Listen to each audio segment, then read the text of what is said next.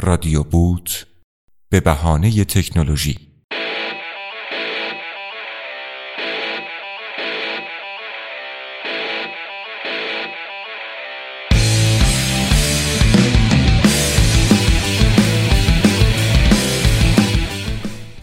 خوش اومدید به رادیو بوت. این شماره از پادکست هم اختصاص داره به تجربیات دوستان در خصوص مهاجرت کاری و تحصیلی. بنابراین اگر چند شماره اخیر رو گوش نکردید پیشنهاد می‌کنم اول از اون شماره ها شروع بکنید. توی این شماره مجدد به صحبت های دوستی که توی شماره قبلی همراه ما بود گوش خواهیم کرد و تمام سعیمون اینه که نظرات رو چه مثبت چه منفی در خصوص بحث مهاجرت در اختیار شما بذاریم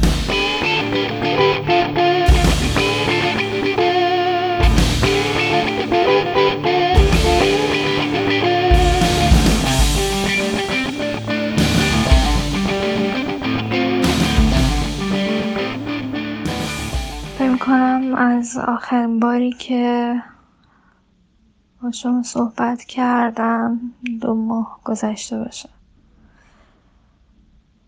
چیزی که این روزا فکرم خیلی درگیر کرده با توجه به اینکه مشکلات کاری خیلی زیادی دارم.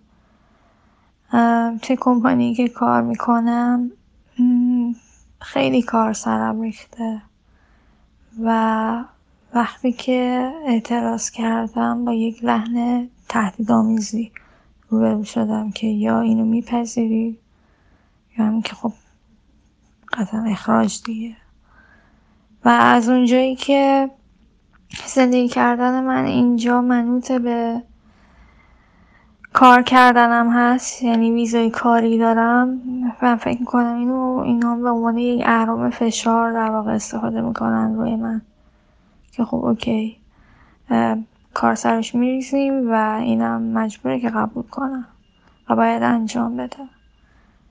چیزی که خیلی فکرم رو درگیر کرده اینه که با توجه به سختی و استرس زیادی که دارم و دیگه واقعا گاهی وقت از خستگی دلم می‌خواد فریاد بزنم اینه که واقعا ارزششو داره. مثلا خودم فکر می‌کنم که بهتر نیست برگردم ایران. تو اروپا موندن به چه قیمتی؟ قیمت اینکه کارفرماها ازش استفاده کنن. نمی‌دونم من دو جای متفاوت کار کردم دو تا کمپانی متفاوت کار کردم و تجربه تقریبا مشابه داشتم.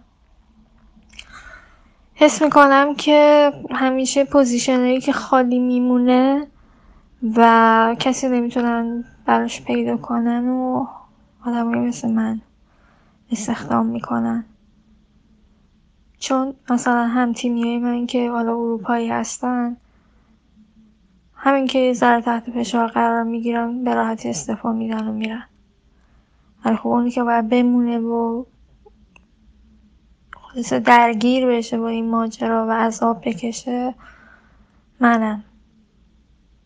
واقعا مهاجرت بدون اینکه تو citizen یه جایی باشی اقامتشو داشته باشی و تو شرایط سختی باشی که برای زندگی تو اون کشور احتیاج به ویزای کار داشته باشی می‌تونه خیلی سخت باشه خیلی سخت.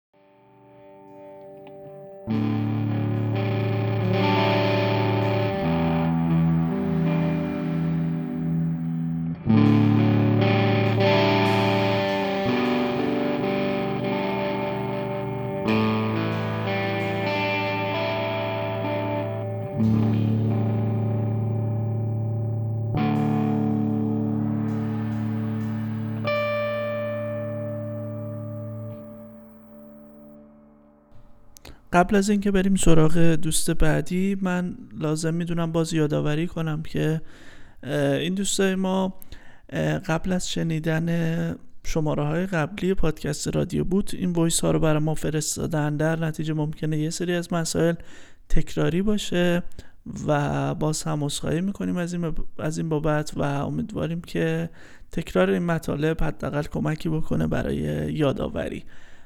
بریم صحبت های یکی دیگه از بچههایی که توی هلند به عنوان سافر انجینیر مشغول به کار هست رو گوش کنیم.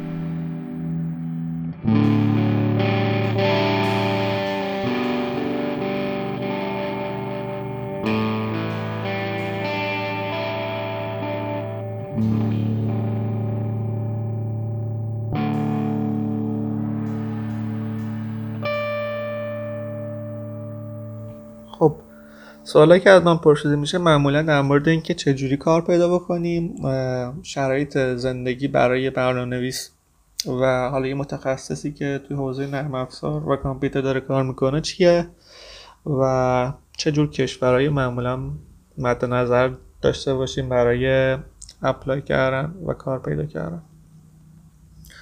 در مورد اینکه چجوری کار پیدا بکنیم خب بهترین کار اینه که اول یه سری تحقیقات داشته باشیم بدونیم شرکت ها کدوم شرکت ها هستن دنبال چه نوع نیروهایی هستن.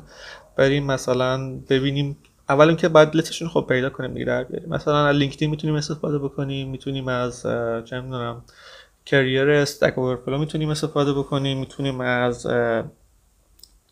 monster.com استفاده بکنیم. یه سری یه سری منابع معروف هستن که می‌تونن این کارو بکنید.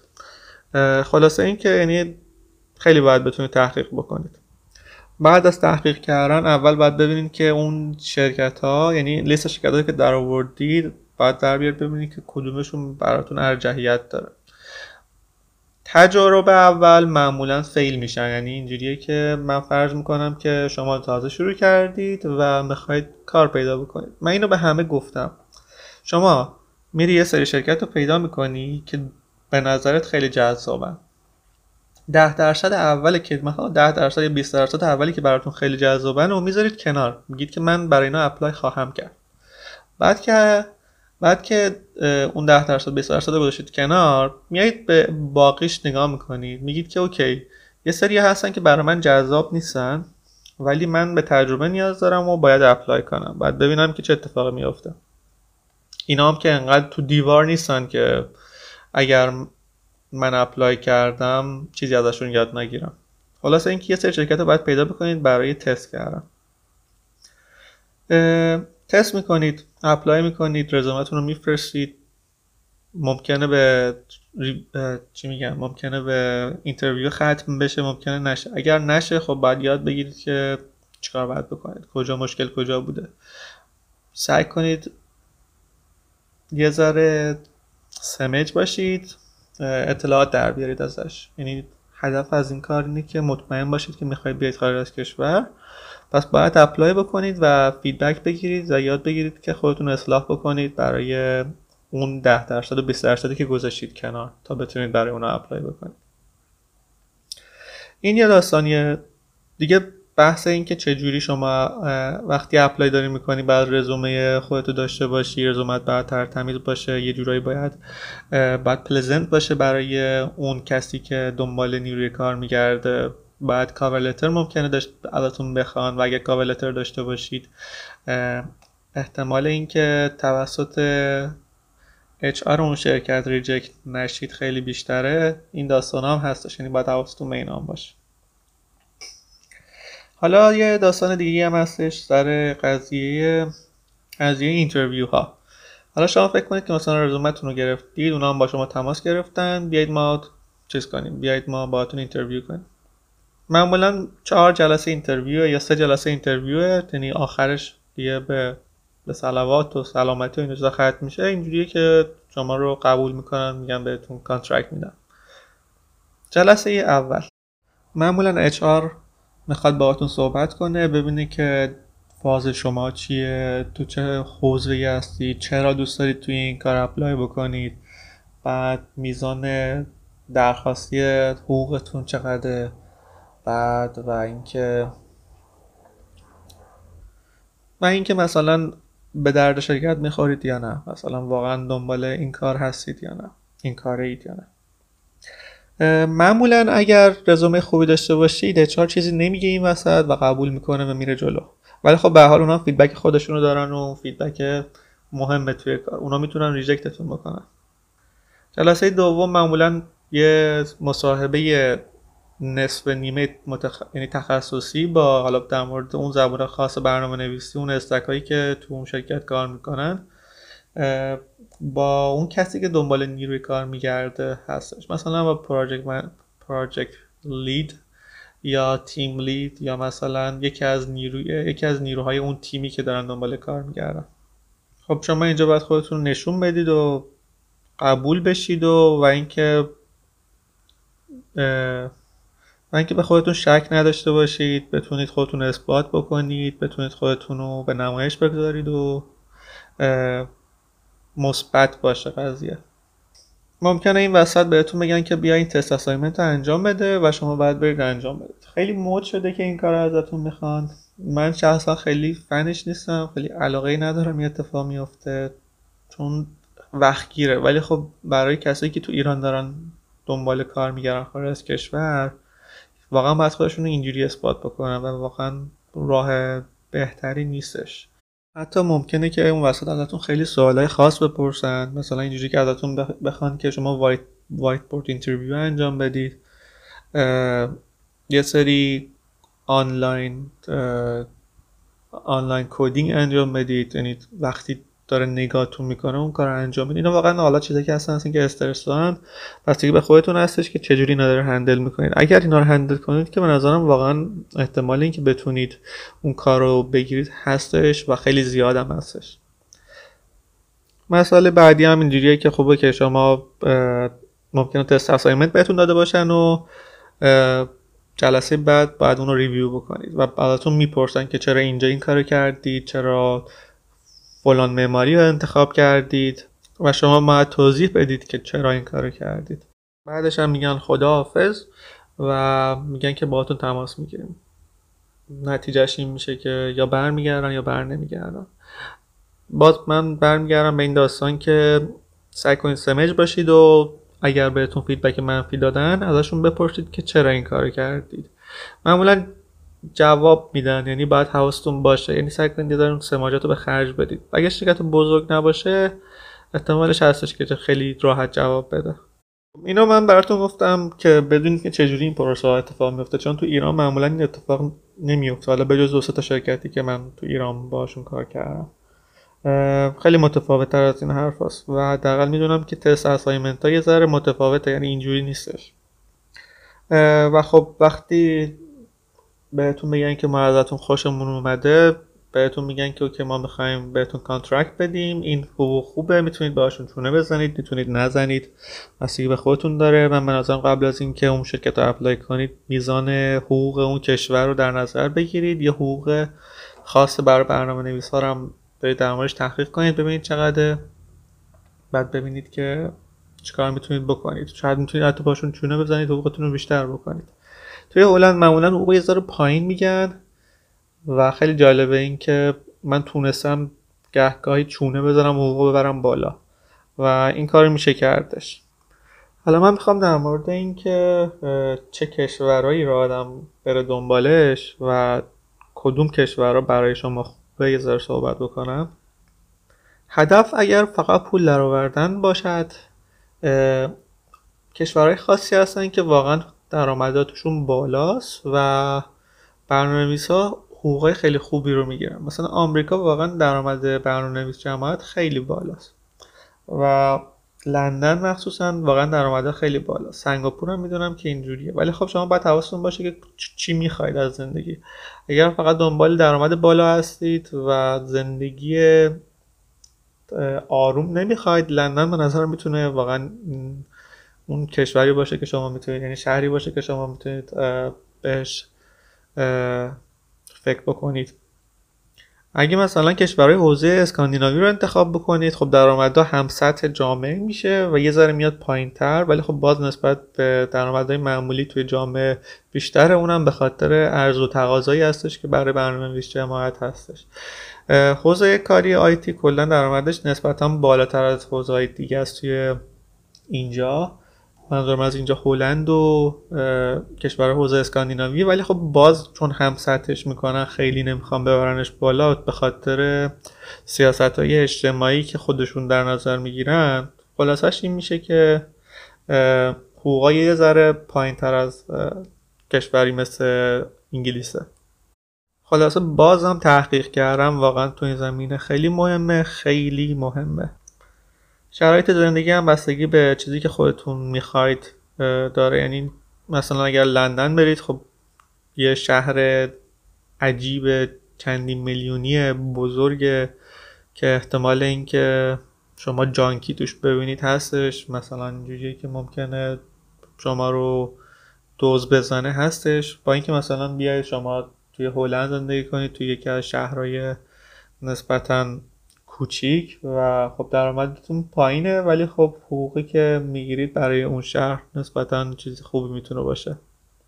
اگه دنبال فرهنگ خاص هستید که مثلا انگلیس شاید مثلا برای ما به نظر بیاد که خیلی جایی نسبتا اوکی باشه و ما بتونیم باشون خیلی راحت ارتباط برقرار بکنیم ولی خب برای ایرانی جماعت کلا خیلی متفاوت تر از این حرف شما تو نیایید اون کشور زندگی نکنید نفهمید این داستان چه اتفاق چه چی می‌خواید.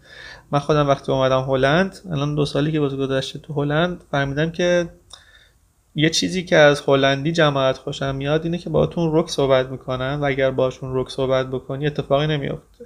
با ایرانی جماعت شما اگر رک صحبت بکنید سری ناراحت میشه. با انگلیسی جماعت هم این اتفاق افتاده. یعنی من خواستم باشون رک صحبت بکنم و بگم که اوکی من اینو می‌خوام من این, اتفاق می‌خوام. اگر اینو ندارید خب من اصلا برام مهم نیستش دیگه. و شده که طرف بهش یهو انگاری من یه چیزی بهش گفتم و فکر کردی که من دارم بهش میتوپم. نه در, در صورتی که اینجوری نبوده. بستگی داره دیگه. ببینید کجا رو می‌خواید انتخاب بکنید. بعد به کالچر اون جای مختلفی که مثلا بخواید براش اپلای کنید براتون مهم باشه. در خلاصه اینکه بازار کار توی اروپا برای برنامه نویس جماعت خوبه و نگرانی اینکه مثلا کار پیدا نشه کمه. من اسم می‌برم مثلا استونیا هستش آلمان که خود برلین انقدر نیروی برنامه نویس می‌خواد. واقعا عجیب غریبه. لندن واقعا هستش. استوکهلم هم دنبال نیروی کار می‌کردن. آمستردام هم کم نیستش. بعد روتردام توی هلند هم هستش. بعد اسپانیا تو مادرید هم دنبال نیروی کار میگردن. اگر دنبال جایی هستید که آفتاب می‌خواد داشته باشه و هلند معمولا سه ماه در سال دیگه می‌بینی آفتاب نمی‌بینی پدرت در میاد. خب بازم نسبت به خودتون بستگی به شرایطی که دنبالش میگردید داره. یه سری چیزها هستن که باید حواستون باشه اینکه مثلا یه کشور چقدر طول می‌کشه براتون apply بکنه و این apply کردن چقدر برای شما هزینه داره.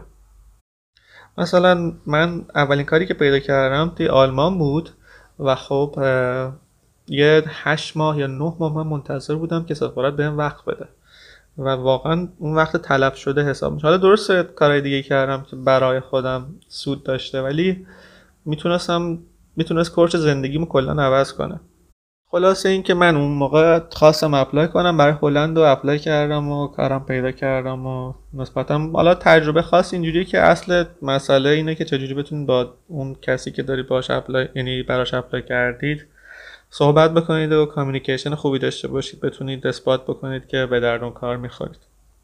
حالا من برمیگردم به قضیه این که قضیه استارتاپ ها یه سری hub های خاصی هستن توی شهرهای خاص مثل برلین مثل لندن مثل اگر اشتباه نکنم خود آمستردام حتی روتردام پاریس.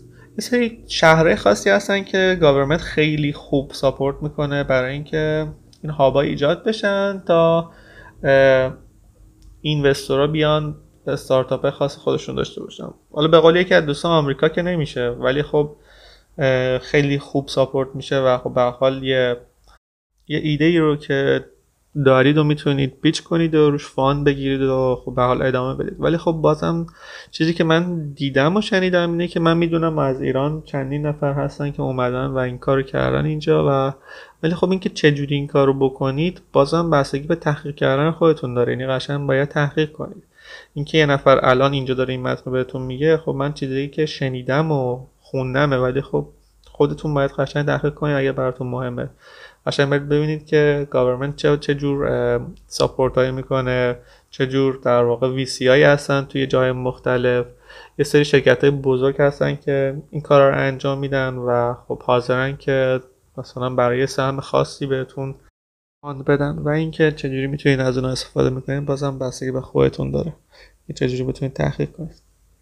خلاصه این داستان این که ویزاهای استارتاپی هم هستش ولی اینکه government چه جور تسهیلاتی رو برای شما برآورده می‌کنه بستگی به هر کشور خاصی داره و باید ببینید که چجوری می‌تونید از اون استفاده بکنید. خب و اینم نیازمند اینه که برید قشنگ اون سایت های گاورمنت های مختلف رو دولت های مختلف رو برید ببینید تحقیق بکنید برید قشنگ بخونید. حتی اگر زبون خاصی باشه مثلا فرانسوی باشه هلندی باشه یا آلمانی باشه باید اینا رو قشنگ ترجمه بکنید و ببینید که به درتون می‌خوره یا نه.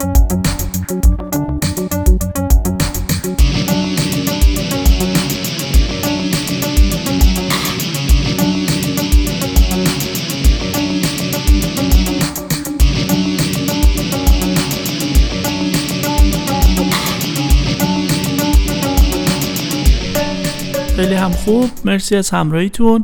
این چند تا شماره ای که احتمالا روش کردید در خصوص مهاجرت کاری و تحصیلی بوده و تجربیات یک سری از دوستان رو به صورت مستقیم سعی کردیم با شما به اشتراک بذاریم تا بتونه شاید کمک بکنه به شما برای تصمیم گیری و برنامه ریزی آینده شغلیتون. توی شماره بعدی سعی می‌کنیم که یکم بیشتر در رابطه با محیط های کاری توی اروپا و تفاوت های شرکت ها به خصوص شرکت های نرم افزاری صحبت بکنیم. تا شماره بعدی خدا نگهدار.